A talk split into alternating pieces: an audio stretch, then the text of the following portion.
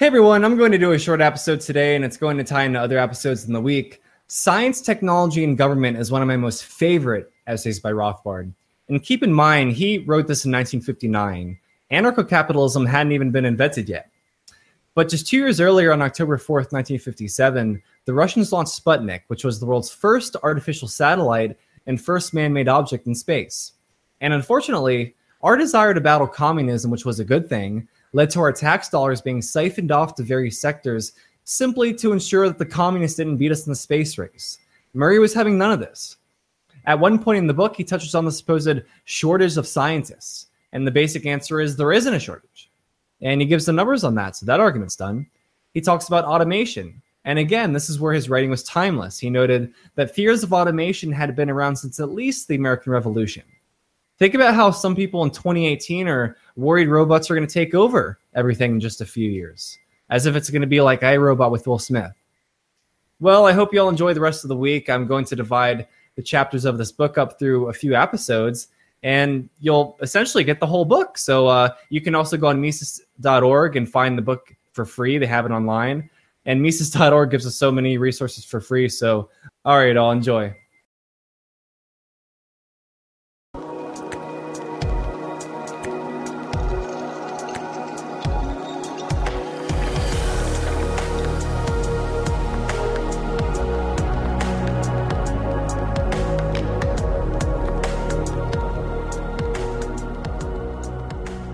The crucial economic question, and one of the most important social questions, is the allocation of resources.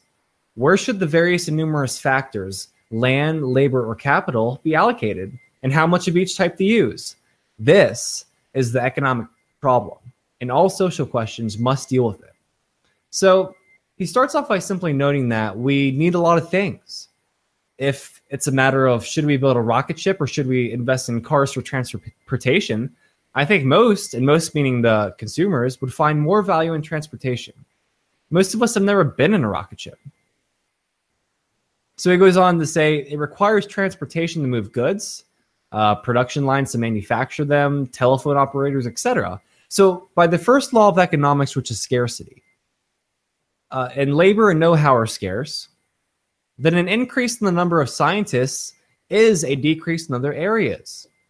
Not many people get double double majors and work in two fields at once. So this is a constant battle between how many scientists do we need and how many doctors, repairmen, or whatever do we need. And, ge- and given that people either go uh, into fields voluntarily or they go into fields by force, there are only two options. And now I'm quoting him again. There is one and only alternative to voluntary directions under a free price system, and that is government dictation. For while government intervention can and does hamper the economic system and its job of satisfying consumer demand, it cannot force the economy to follow its own demands efficiently. And what he's saying there is sure, you can siphon off uh, people into other sectors. It's not cut and dry to the public that it's coercive, but people involved know what's going on. And ultimately, though you can't force the consumer what to do, and especially when you're talking about wartime spending, an average consumer can't eat a tank nor afford one. So you're creating products there's no demand for. And Seymour Melman points this out in his book Pentagon Capitalism that something like two thirds of all technological researchers were siphoned off for governmental purposes. You can't just produce more geniuses; those that that is finite. And, and he goes in to say this later in the book, but yeah, sure.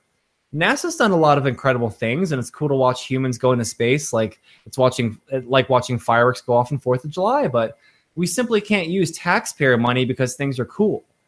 I mean, if that's the bar that's being set, this just reiterates what me, you, and many others already know is true. It's that they waste our tax money for the most part.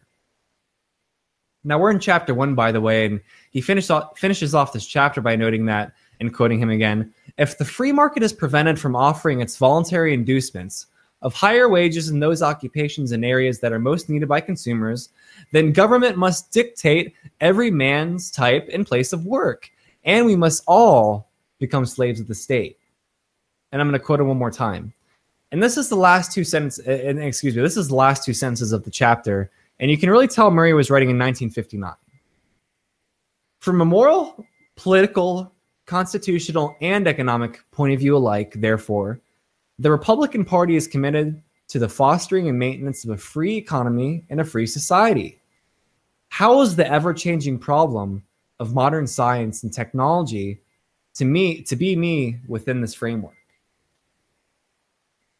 Now, I'm going to take you through one more chapter for today. And chapter two talks about the difference between general research and military research. And he describes it in this way Problem A is the general allocation of resources, namely research that could be used to progress everyday consumer technology. The other is problem B, and that is military technology. Well, when the government invests in things like tanks, ammunition, you name it, they buy it with no proper incentives. When we all as consumers go out and buy things, we're voluntarily interacting with people. Pretty simple. But when the government goes out and buys a tank, there's no real wealth created. The tank isn't used to build buildings. And ironically, quite the opposite if you think about it. Now, again, Rothbard was either being modest here or this was significant of his views and how they eventually evolved to be something different. But he says, quote, having a virtual monopoly of defense, the government taxes private citizens to the extent needed for their defense against enemies, foreign and domestic.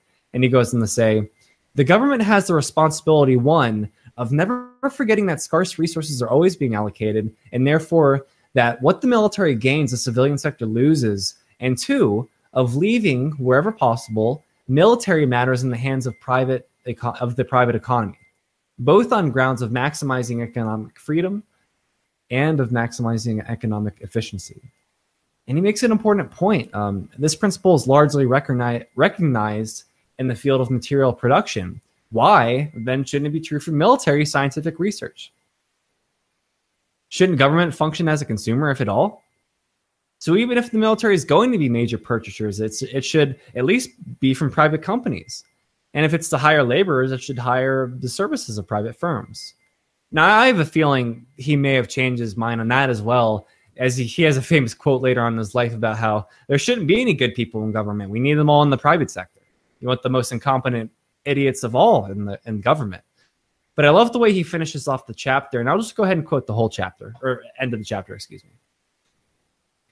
Isn't freedom rather than coercion not only the best way to spur efficiency and scientific advance, but also the way to show the peoples of the world, including the peoples of the Soviet bloc, that the American way of freedom can beat the Soviet way of coercion at any time and on any ground.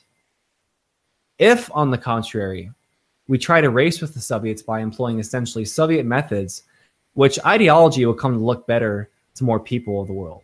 What do you think? The more we stress free and voluntary methods in our competition with the Soviets, the more do we show that we believe our own speeches on the merits and glories of freedom.